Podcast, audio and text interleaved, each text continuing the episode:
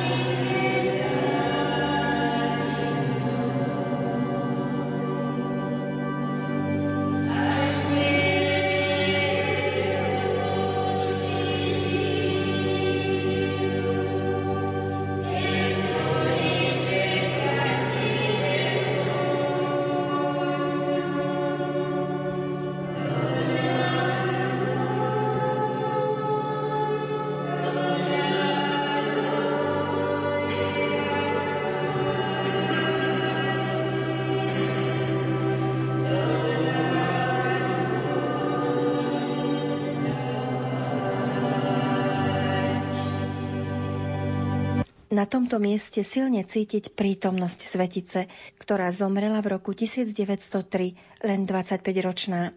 Po bohoslúžbe si prezeráme malé múzeum. Sprievodkynia Janka Janošová vysvetľuje. V múzeu sa nachádzajú osobné predmety, Jamie Galgani. V jednej vitríne sa nachádza oblečenie, ktoré je aj potriestnené krvou, nie je praté, je to všetko pôvodne zachované. E, nachádza sa tu aj kópia denníka, nie je to už originál, ktorý keď si ona písala, tak jeho diabel tak začiernil, ako keby ho chcel spáliť.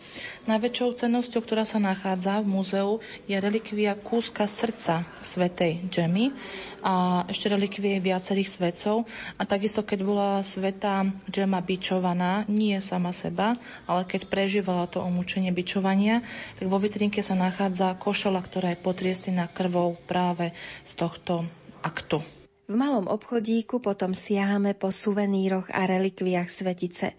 Ďalším silným zážitkom je potom návšteva domu, kde žila posledné 4 roky života. V januári odišla do domu, ktorý bol pri tom kostolíku, v ktorom aj v apríli zomrela, čiže posledné 3 mesiace žila tam. Nachádzajú sa tu napríklad aj schody, z ktorých ju diabol zhodil.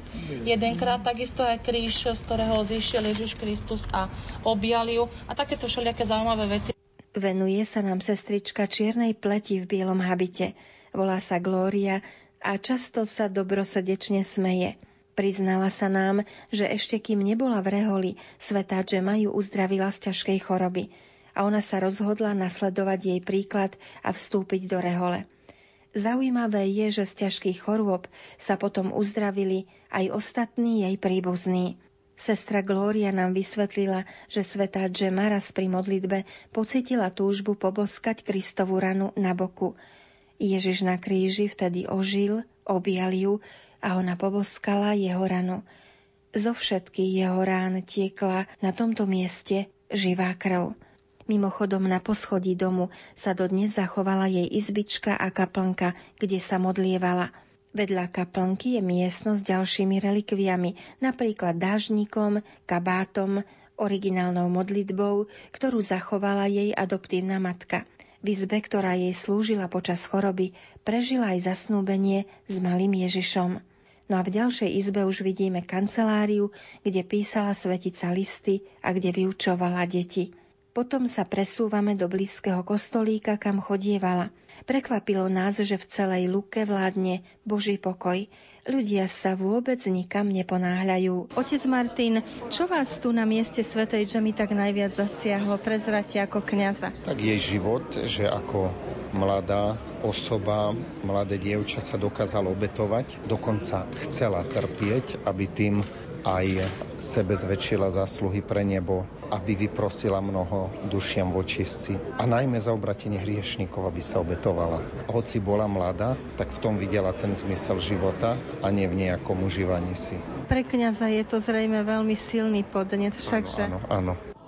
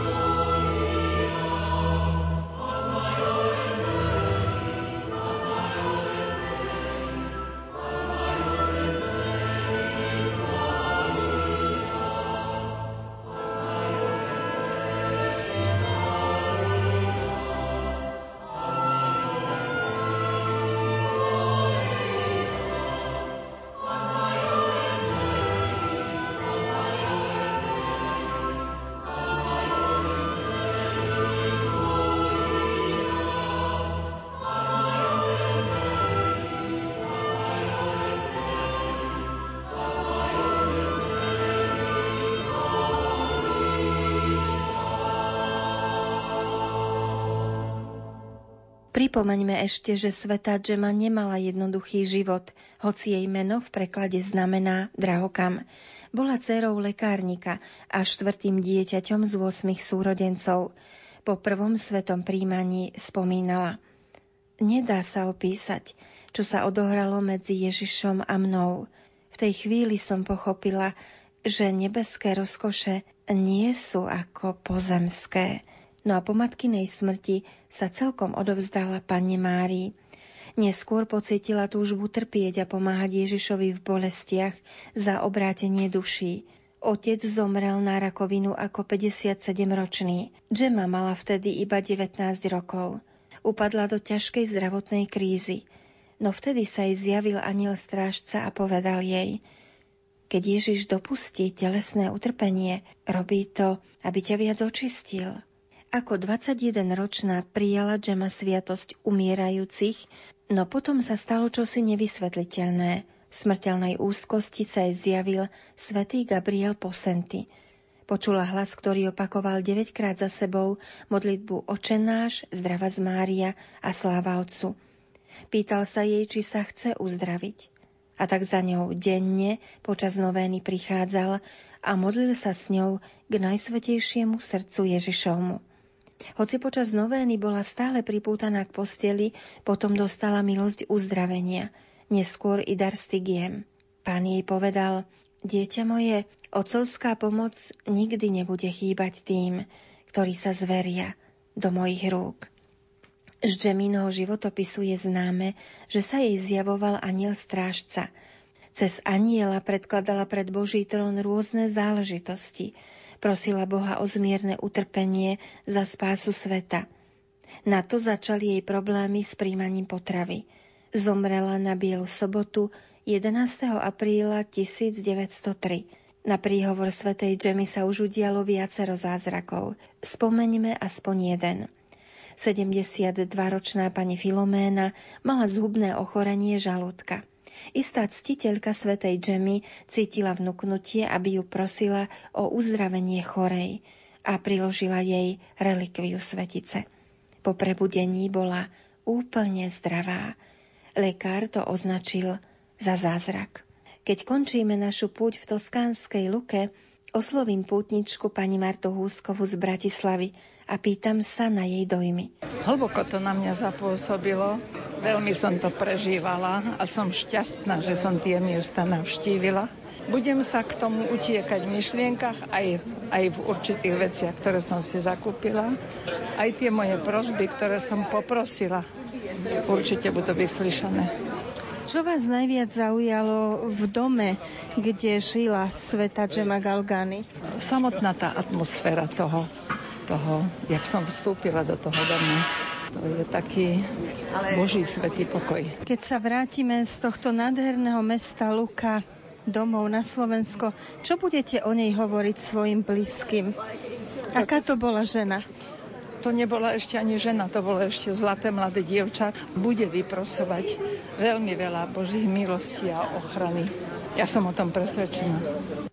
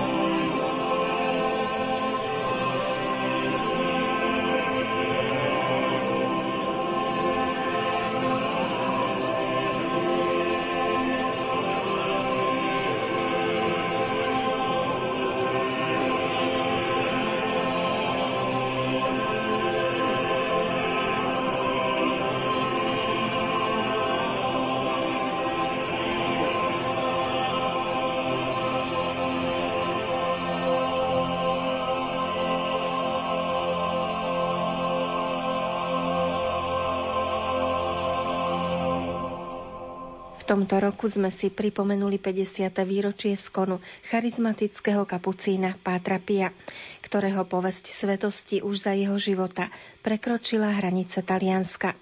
Do jeho rodnej Pietralčíny i San Giovanni Rotondo, kde prežil život v kláštore, putujú húfy putníkov, aby tu spoznali jeho život a predložili mu aj svoje úmysly. Na týchto miestach máte silný pocit, že sa tu do bodky vyplnili Pátrové slová – Odtiaľto už nikdy neodídem.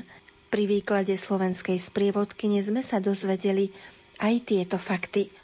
Nachádzame sa v krypte nového kostola, ktorý bol postavený ešte za života Pátra Pia. Začal sa stavať v 54. 59. bol vysvetený, čiže bolo to 9 rokov pred jeho smrťou. On vtedy predpovedal vlastne svoju smrť a to bolo v 68. roku, tak sa naozaj stalo. Čiže 22. septembra bola vysvetená krypta a v noci na to okolo 3. zomrel. Jeho telo bolo potom vystavené v tomto robe no a v 2010 bolo prevezené do nového kostolíka, do baziliky, tá obrovská nová okolo, ktoré sme obchádzali, keď sme vstúpili do areálu. Tam bolo vystavené jeho telo. Po čas svetorečenia bolo jeho telo exhumované a nebolo či, cítiť žiadny taký mŕtvolný alebo hnilobný zápach, bolo krásne zachované. V momente jeho smrti, keď boli pri ňom lekári, tak mu stigmy zmizli. Úplne krásne sa zacelila pokožka. On ich vlastne od toho roku 1918 mal stále. Ešte predtým, keď e, bol na tom liečebnom pobyte v Pietralčine, keď sa vrátil, čo všetci s tými vysokými horúčkami poslali domov, aby sa išiel zotaviť, respektíve zomrieť, lebo nikto neveril, že prežije také vysoké teploty horúčky. Bežné telo vznesie 42 stupňov, on mal 45 až 48 takže ho poslali domov v podstate zomrieť. No, on sa doma zotavil a počas toho, ako bol doma, mal prvé neviditeľné stigmy. Tie viditeľné boli až v 1918 do konca života. Mal zakázané ich ukazovať ľuďom, museli nosiť e, zakryté s tými rukavicami a jedine počas Svetej Omše si ich dával dole tie stigmy ho boleli. Mali ich v rukách, mali v nohách a najväčšiu ranu mal um, na boku. Mala 7x4 cm, do hĺbky 7 cm. Išla až k srdcu a najviac krvácala. Za deň stratil šálku čaju krvi. Asi 500 kalórií primal denne. Normálny človek v životu potrebuje minimálne 1300. Lekári sa veľmi čudovali, že ako to on zvláda. On aj držal pôst, postil sa, vtedy nejedol nič a keď ho potom po tej dobe pôstu postavili na váhu, zistili, že pribral. A on im vlastne takým božím riadením ukázal, že ale mne to nechýba, mne to prospieva. Čiže napriek takému príjmu potravy sa udržiaval zdravie pri živote. Mal veľmi rád zeleninu, síry, meso nejedával takmer vôbec a mal rád pivo, taká pikoška. Všetci boli zvedaví na tie jeho eh, rany na stigmy, po Svetej Omši sa ich každý túžil dotknúť a išla z neho ako keby taká vôňa kvetinová alebo ovocná. Napríklad, keď posielal taký posvetený kríž, ktorého sa on dotkol jednej pani do Ameriky, tá ho položila svojmu chorému bratovi na hruď, tak cítila úžasnú vôňu kvetov, ako keby sa rozmohla po tej izbe a nevedela určiť zdroj tej vône. Krvácajúca rana a zasnutá krv väčšinou smrdí. Proste je to proces rozkladu a ani mu to ani nehnísalo, ani tam nemal nejaké baktérie, zápal. Keď slúžil svetu omšu, taký jeho denný harmonogram bol, že stával okolo pol tretej ráno, o 5 ráno bola Sveta Omša, medzi tým sa modlil. Už od tej tretej prichádzali do kostolíka, kde sme mali my Svetú Omšu ľudia, aby čakali na Svetú Omšu s ním. Sveta Omša trvala tak do dvoch hodín, hodinku a pol ráno. Potom išiel spovedať.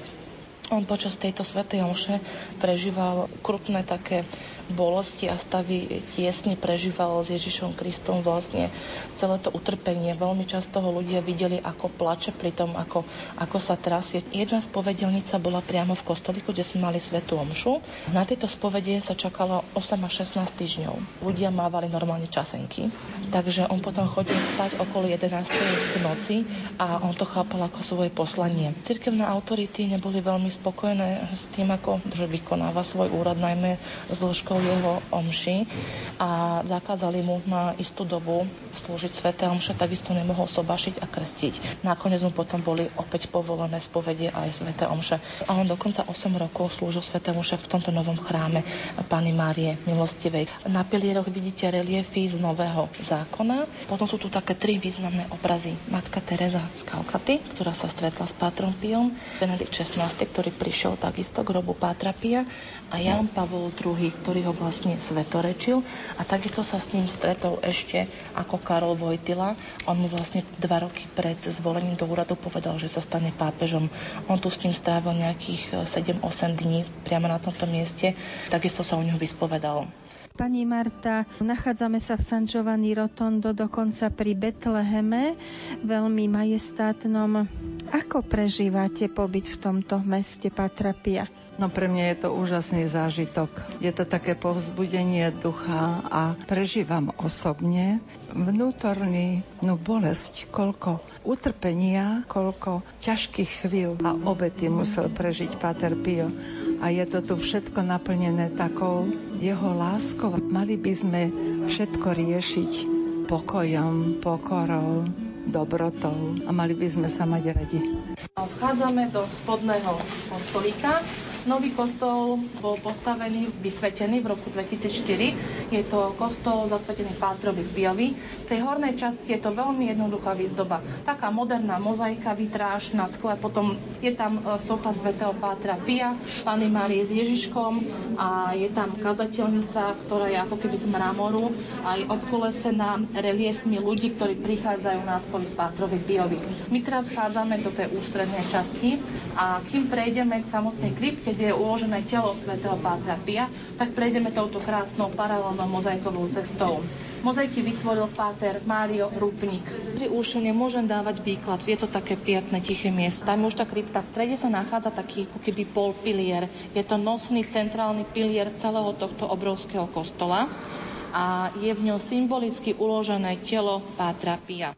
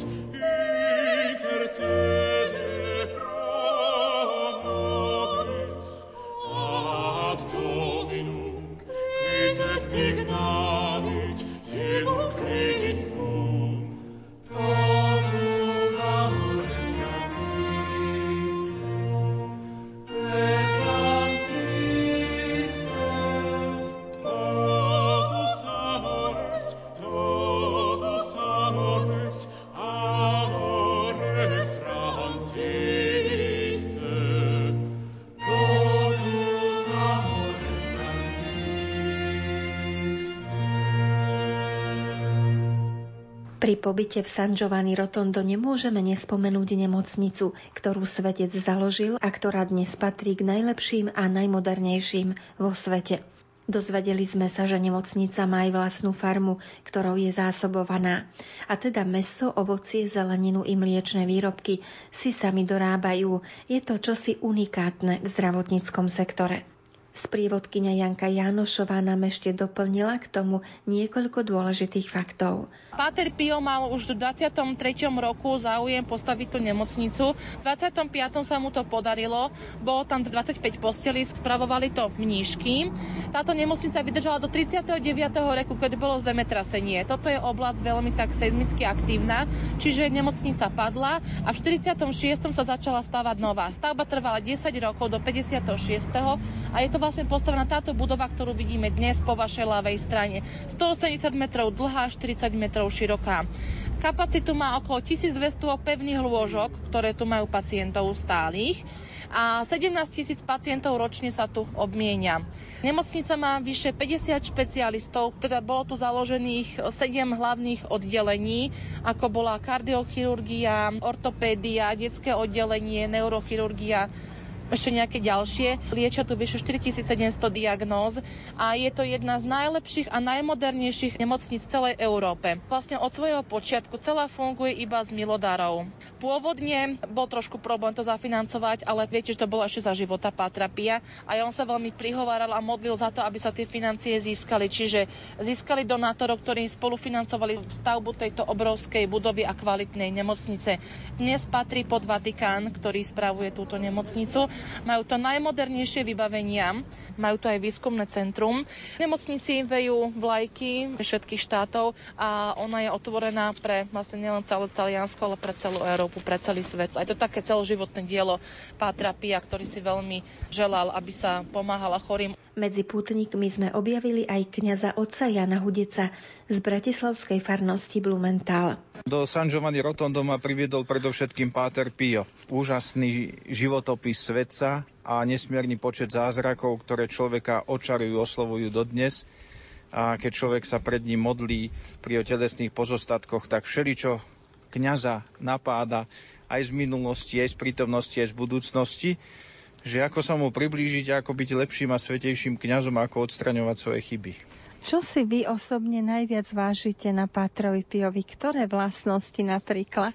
Práve ktorú chvíľu boli potrebné, tak tie sa na ňom veľmi prejavili. Ale pre mňa ako kňaza a v dnešnej dobe modernej je asi to, že chlapče, vždy mi to tak tu napadlo, čím dlhšie vydrž spovednici, čím viac povedaj, čím viac buď trpezlivý, lebo toto môže zachraňovať a obracať svet a pomáhať mnohým ľuďom.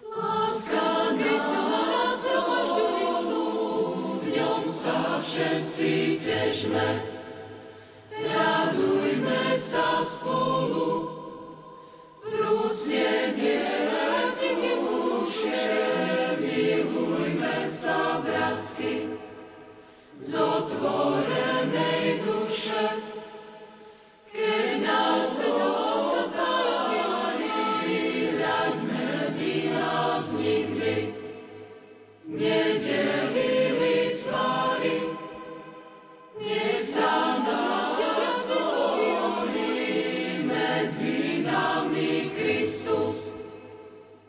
večné bratstvo tvorí.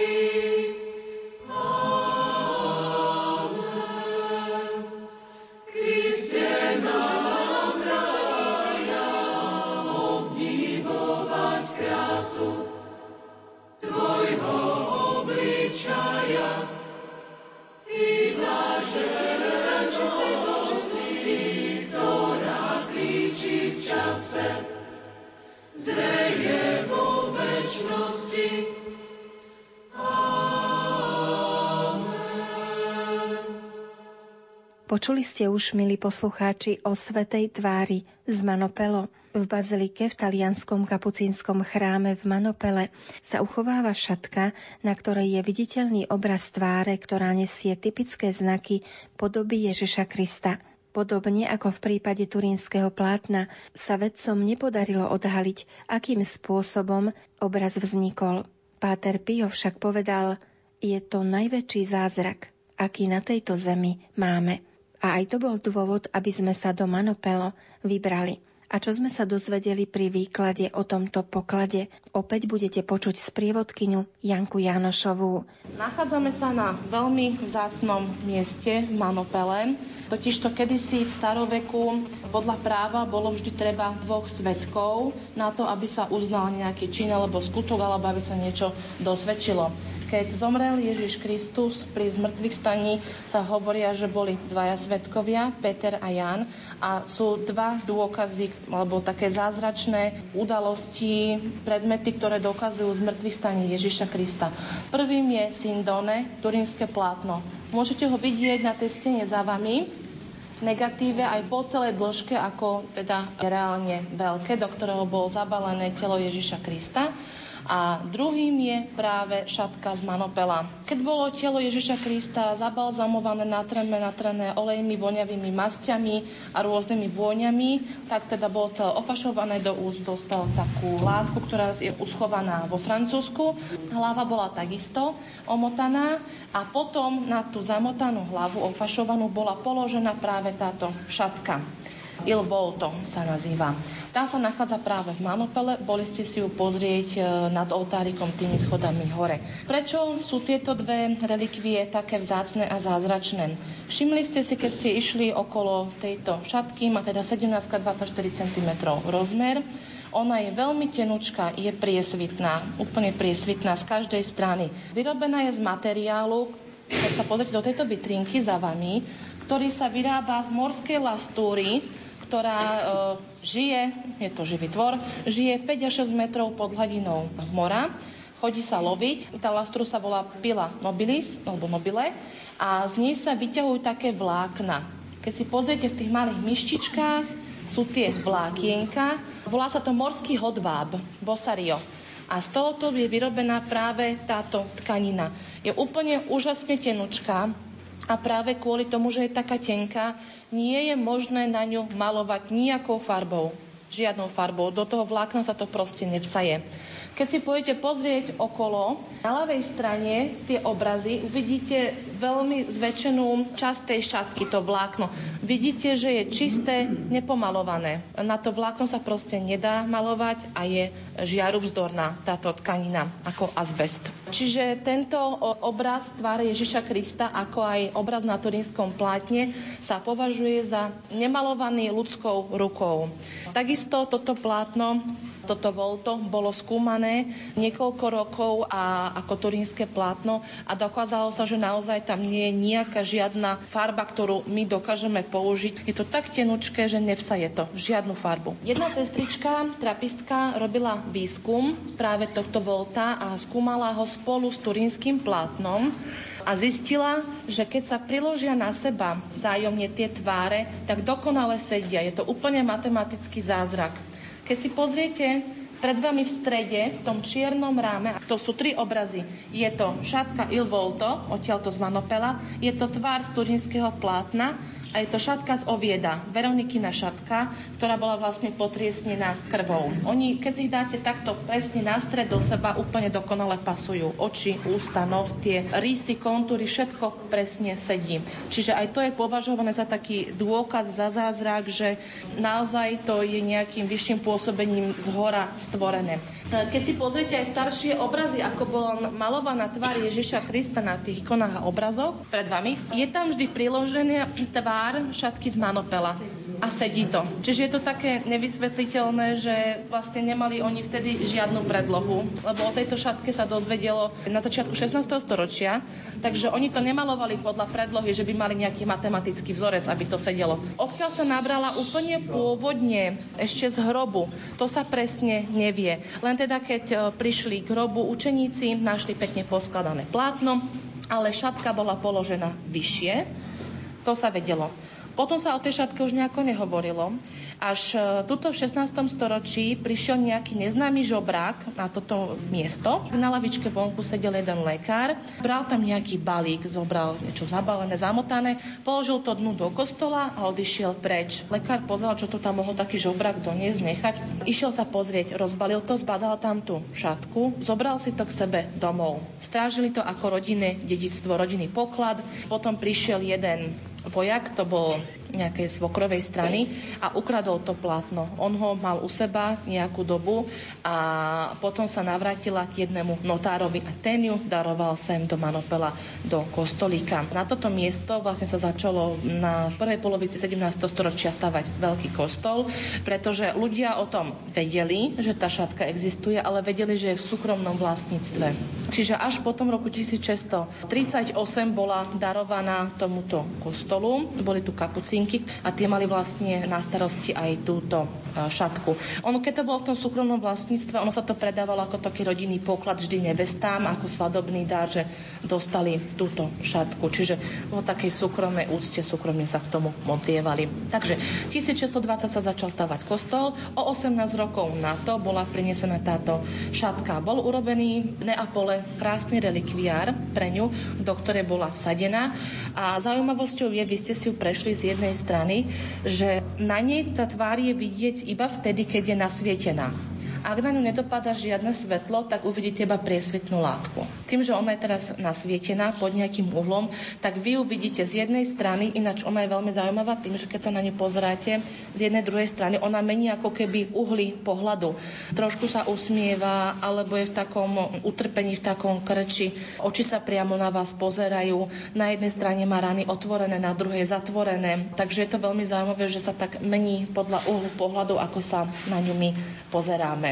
Takže bol tu postavený kostolík, ktorý mal na starosti uchovávať e, toto, bol to, túto šatku a začal sa chýr šíriť, ale iba v týchto abruzách, v tomto regióne Talianska. Tu ju mali v obrovskej úcte. Ľudia sem chodívali na veľké púte. Kostol sa musel postupne zväčšovať, lebo teda nestá bola pôvodne iba tá hlavná loď, potom tie bočné lode boli dostávané. Počas 19. storočia, keď sem prišli napoleonské vojska, tak boli vyhnané sestričky, mohli sa sem vrátiť až po 56. Vlastne kostol aj s kláštorom boli obnovované.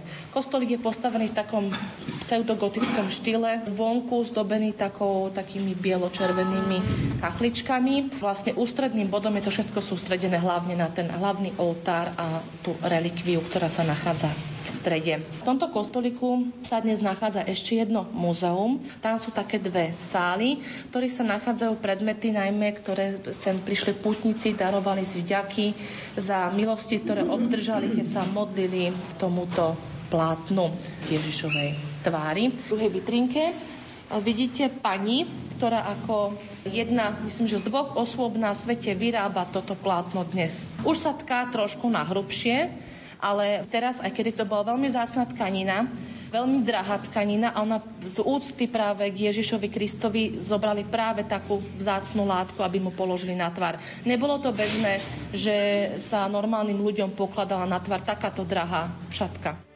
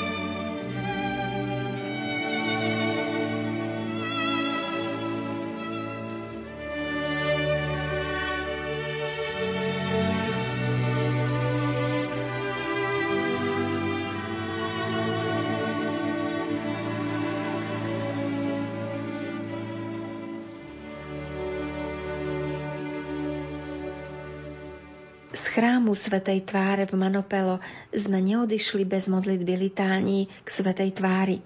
Predniesol ich kňaz otec Martin. Kriste, spas nás. Svetá tvár nášho spasiteľa, pred ktorou smrť uteká. Kriste, spas nás. Svetá tvár nášho spasiteľa k ucteniu a velebeniu hodná tvár Boha. Kriste, spas nás. Svetá tvár nášho spasiteľa, ktorú s potešením sledujú anieli a svety. Kriste, spas nás. Sveta tvár nášho spasiteľa, ktorej ctiteľov Otec miluje a odmenuje. Kriste, spas nás. Sveta tvár nášho spasiteľa, ktorá sa vrývaš do duše svojich ctiteľov v duchu zmierenia. Kriste, spas nás. Baránok Boží, Ty snímaš hriechy sveta, ukáž nám svoju tvár. Baránok Boží, Ty snímaš hriechy sveta, obráť k nám do duše svoju tvár. Baránok Boží, Ty snímaš hriechy sveta, vri nám do duše svoju tvár. Modlíme sa, pokorne prosíme, Oče, odpúsť nám naše viny a urýchli nás k uctievaniu tváre nášho Krista Pána, ako odrazu Tvojej svetej tváre a skrze túto úctu pooprav v našich dušiach nezmazateľný obraz nášho Boha, vykupiteľa a spasiteľa, pečat nášho božského synovstva. O svetá tvár, ľudský mŕtva, predsa ťa oživujú Tvoje božské črty. Vzbuď v nás živú vieru v Tvoju lásku, ktorá ťa privádza za nás k najväčším obetiam. Vtlač sa hlboko do nášho srdca, aby sme s Tebou spojení zom, trpeli i zomreli, aby sme raz mohli mať účasť aj na Tvojej radosti, lebo Ty ma radosťou naplňuješ skrze Tvoju tvár. Amen. Poklony hodná tvár môjho premilého Ježiša, ja ťa pozdravujem a klaniam sa Ti. Milujem ťa zo všetkých síl svojej duše, Vrúcne ťa prosím, obnovaj vo mne znovu Boží obraz. Amen.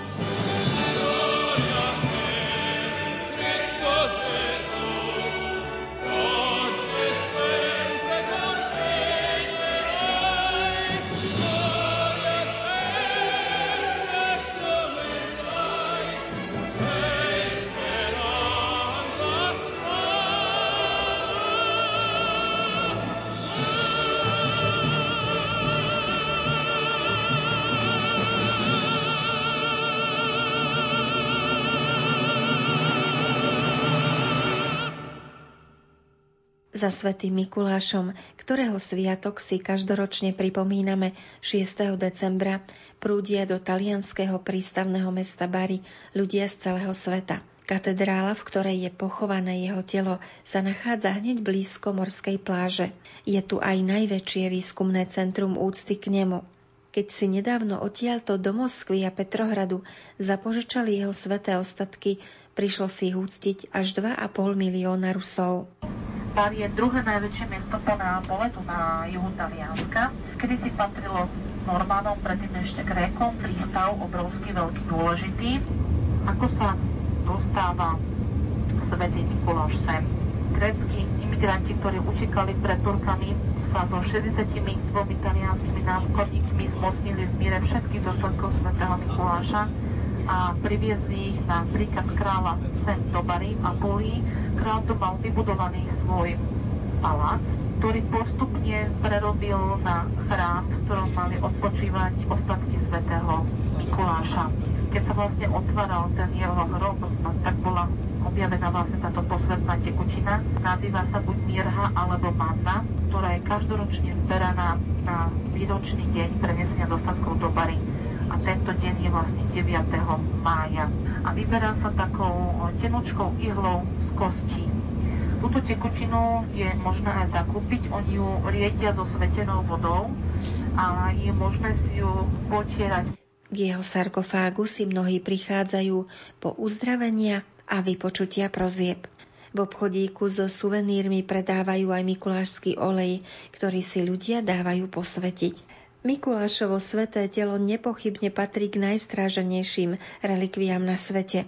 Je chránené hrubými železnými mrežami a zvonku majestátny chrám chránia niekedy aj ozbrojení karabinieri.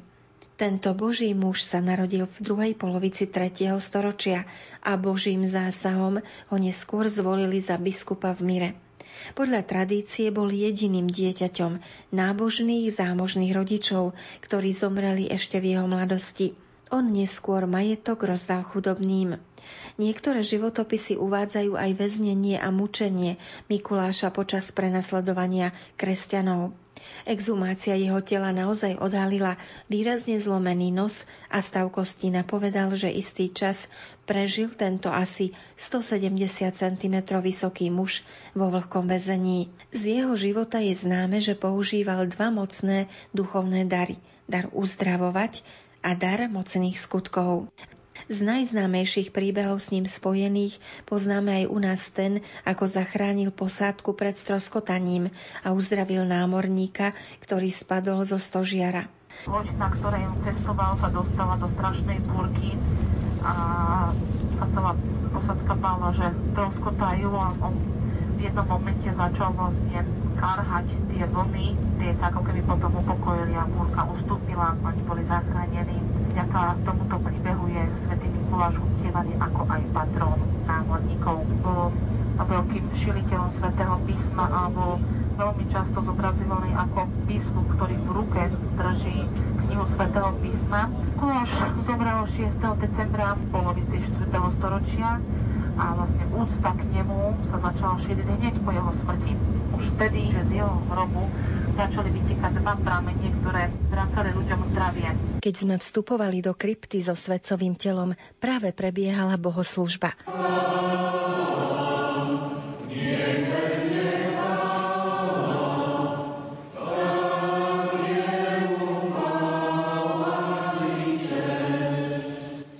Slovenská svetá omša nad sarkofágom svätého Mikuláša bola pre slovenských pútnikov naozaj silným zážitkom.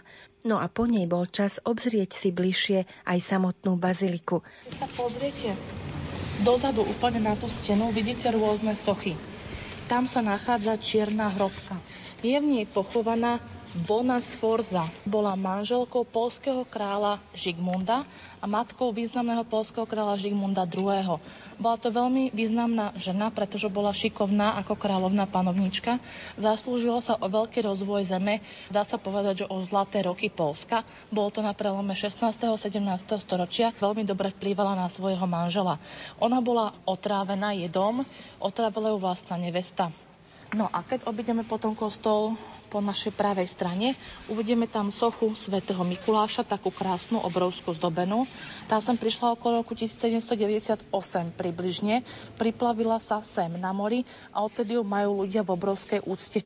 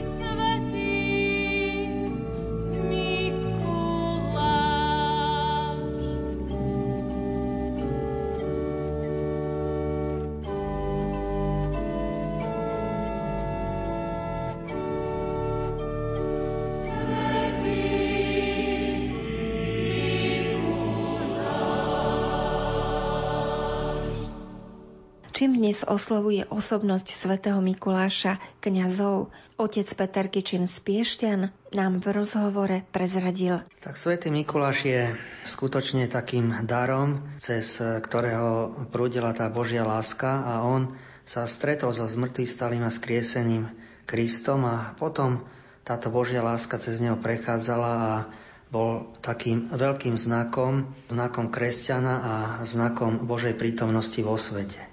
V jeho živote sa udiali mnohé závažné udalosti, vždy pomáhal ľuďom a praktickým spôsobom im slúžil. Takže je veľmi známy práve tým, že poslúžil ľuďom. Toto jeho svedectvo je známe dodnes, i keď je trošku sprofanizované v dnešnej dobe, ale je veľmi živé. Bári, kde svätý Mikuláš je pochovaný, je také významné, pretože je tu aj určitá história. Je to známe množstvom zázrakov a v dnešnej dobe tiež je to miesto aj také ekumenické, pretože stretol som sa tu s rôznymi skupinami aj právoslávnych, ktorí e, tam majú svoj priestor liturgický a aj s veľkou zbožnosťou týchto ľudí sa tu e, veľmi zbožne modlili a aj hovorili o veľkých veciach, ktoré svätý Mikuláš v ich živote robí. E, či už to boli pravoslávni kňazi alebo veriaci z rôznych miest, boli tu i z Ruska, i z rôznych oblastí sveta. E, títo pravoslávni slávili liturgiu v tomto štýle pravoslávnom. Aj my sme mali možnosť sláviť túto svetú omšu nad hrobom svätého Mikuláša. No a my sme tu prežívali také tiež mnohé e, krásne chvíle a potom aj tí putníci sme sa tak zdieľali v autobuse. Prišlo tu aj k rôznym takým veľmi pekným momentom, vnútorným prerodom, pomoci rôznych chorobách, rôznych situáciách, také svetlo, veľký taký pokoj som si aj ja odniesol. Takže Svetý Mikuláš je takým skutočným požehnaním a treba e, sa hlavne pozerať na to, aby sme ho nasledovali v tom otvorení sa tej Božej láske a aj tých skutkoch a znakoch. Takže nie je to len ten sladký starček alebo deduško, ako býva niekedy prezentovaný v reklamách, v rozprávkach, ktorý rád obdarúva. Že odporúčate rozšíriť si to poznanie o ňom? Tak iste a tiež by som aj doporučil e, ľuďom, aby aj navštívili toto miesto. Cestovné kancelárie na Slovensku majú takéto možnosti, že sú také putné zajazdy, kedy je tu i e, bary. Pani Marta, s akými pocitmi odchádzate odtiaľ? Fantastické pocity, pretože to je prenádherné. Boli sme pri Svetom Mikulášovi, ktorému sme sa boli pokloniť, poprosiť a pevne veríme, že nám bude pomáhať.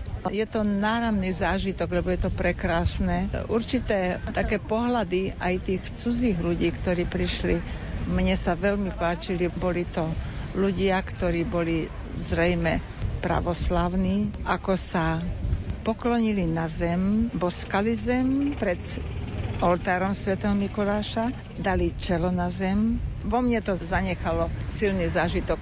Sonička, vraciame sa z Baziliky svätého Mikuláša. Ako to prežívate? Ten kostol na mňa veľmi dobre zapôsobil a vlastne pripomenula som si aj svätého Mikuláša tak, ako ho poznáme my. Že je to svetec, ktorý nosí darčeky, ku ktorému majú vlastne asi najbližší vzťah deti, tí najmenší, že tí ho majú najradšej. Aj ja si ho tak pamätám z môjho vlastného detstva. Silno na mňa zapôsobili aj tie relikvie, aj vôbec tá jeho hrobka. Je to silné. Som rada, že som tu. Čiže keď sa vrátite domov a niekto pred vami vysloví bary, čo sa vám vybaví ako prvé? No jasné, že Bazilika svätého Mikuláša, to námestičko, tá socha svätého Mikuláša a vôbec celá tá atmosféra. Amém.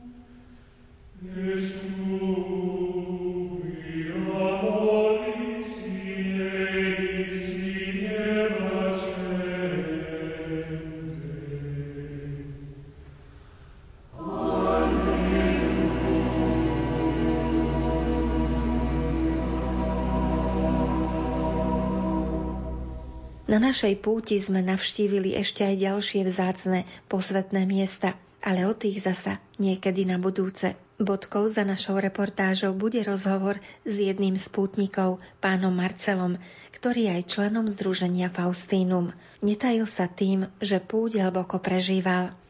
Prezrate, čo vás príjmelo prihlásiť sa na takúto puť? V prvom rade prehlbiť svoj duchovný život. Na príklade svedcov, ktorých e, miesta navštevujeme, načerpať e, nové podnety k duchovnému životu.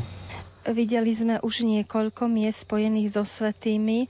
Prezrate, ktoré miesto na vás tak najsilnejšie zapôsobilo? Čo sa vás dotklo napríklad v San Giovanni Rotondo alebo v Città del Castello? Asi najviac na mňa zapôsobil Lanciano a eucharistický zázrak, kde v podstate bolo pre mňa takéto najsilnejšie posolstvo. E, teda ja som živý chlieb, ktorý zostúpil z neba, kto ho bude jesť, bude žiť na veky a možno aj také pozvanie k eucharistickému životu. Zaiste to bola aj šatka z Manopela, kde sa pán Ježiš prihováral osobitným spôsobom cez svoju tvár San Giovanni Rotondo svojím spôsobom. Beriete to pre vás ako silné podnety pre váš duchovný život? V prvom rade to beriem ako veľkú nezaslúženú milosť. Jednoducho Pán Boh využíva rôzne spôsoby na to, aby si k sebe pritiahol človeka. V podstate naozaj beriem to všetko ako, ako milosť a nezaslúžený dar a, a spôsob, ako si ma Pán Boh chce pritiahnuť bližšie k sebe alebo privinúť bližšie k sebe. Vy ste aj členom Združenia Faustínu. Čo budete, Marcel, odovzdávať z tejto púťa, z tých miest, ktoré sme už videli, svojim blízkym známym, keď sa vrátite? Čo im budete hovoriť? Aj napriek tomu, že som v Taliansku, čo je mimo Krakova, možno mimo Faustínky, tak sprevádza nás celou púťou. V podstate je s nami na všetkých miestach. Aj ona je takým podnetom zamýšľať sa nad tým milosrdenstvom, ktoré, ktoré nám Boh sám preukazuje, či už v Eucharistii, cez šatku v Manopele, alebo cez svetých, ktorí preukazovali vo svojom živote Boží milosrdenstvo. Vy ste zrejme aj do Združenia Faustínum vstúpili asi pre určitý vážny dôvod, napríklad prehlbenie duchovného života viery. Ako konkrétne vám táto skutočnosť vo vašom živote a v živote vašej rodiny pomáha? Prezrate. K Božiemu milosrdenstvu som sa dostal dodnes, neviem ako. Bolo to určite pozvanie. Pozvanie sa začalo veľmi dávno cez kňaza, ktorý pôsobil v našej farnosti a jeho kňazským heslom eh, bolo eh, milosrdenstvo Božie ospevať budem na veky po maturite to boli e, skutočnosti, kedy kňaz mi dal obrázok Božieho milosrdenstva ako si som pocitoval blízkosť a, a dôležitosť Božieho milosrdenstva pre svoj život. Dnes, ak to hodnotím, tak vnímam to ako to, že Boh sa pomaly postupne prihováral cez Božie milosrdenstvo a priťahoval si ma cez Božie milosrdenstvo k sebe. Bola to korunka k Božiemu milosrdenstvu, ktorú som sa modlil. Neskôr to boli v podstate podstate sestričky kongregácie Matky Božieho milosrdenstva, ktoré vykonali e, vo farnosti duchovnú obnovu. Potom to boli púte do Sanktuária Božieho milosrdenstva v Krakove a takisto nie len osobný, ale aj ako veľký nezaslúžený dar pre farnosť bolo to, keď obdržala relikvie prvého stupňa Exosibus e, do farnosti, ktorá nie je zasvetená Božiemu milosrdenstvu. Aj napriek tomu sme tieto e, relikvie dostali a cez e, všetky tieto skutočnosti túžba rástla. Boh si ma priťahoval svojím spôsobom. Marcel, aký prívlastok, keby ste mohli dať konkrétny tejto púti, dosiaľ by ste jej dali? Duchovne prehlbujúca a možno aj v intenciách svätého Otca, že Pán Boh sa jednak neunaví nikdy odpúšťať a na druhej strane Pán Boh bude hľadať do posledného dychu každého človeka spôsoby, ako vlastne jednak pritiahnuť k sebe a zachrániť pre Božie kráľovstvo. Vy pôsobíte v oblasti školstva? Áno, som učiteľ náboženstva, teda katechet. Som e, učiteľom primárneho vzdelávania špeciálny pedagóg. Čo je najťažšie a najkrajšie na tejto práci, ktorú vyberiete ako poslanie? Učím sa prinášať do tejto oblasti trošku toho Božieho, snáď možno aj e, toho ľudského, ale o tom musia hovoriť iní, nie ja. Čo by ste rád možno tým deťom tak najviac odovzdali alebo rád odovzdávate v tom poslaní? Asi, asi vedomie, že Boh po nás túži a chce pre nás len to najlepšie a že sme milované Božie deti všetci.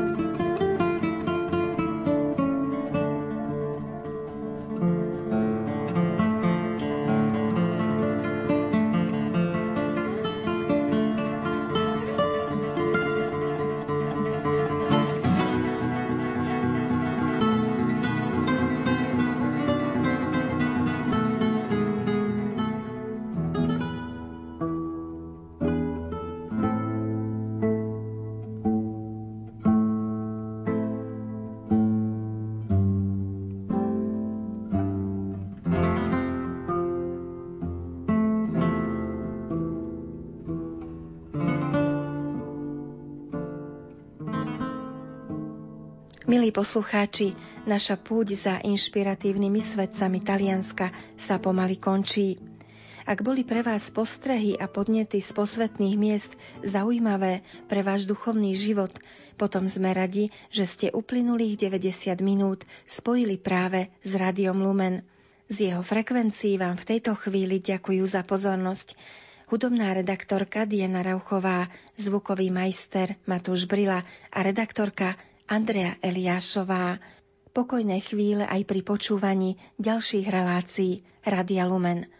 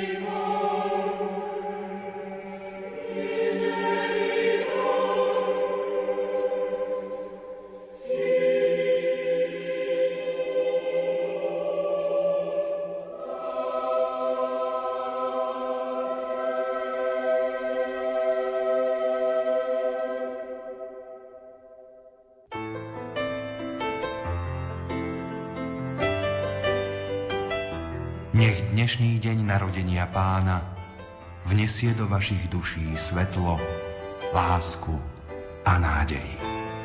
To vám praje Rádio Lumen.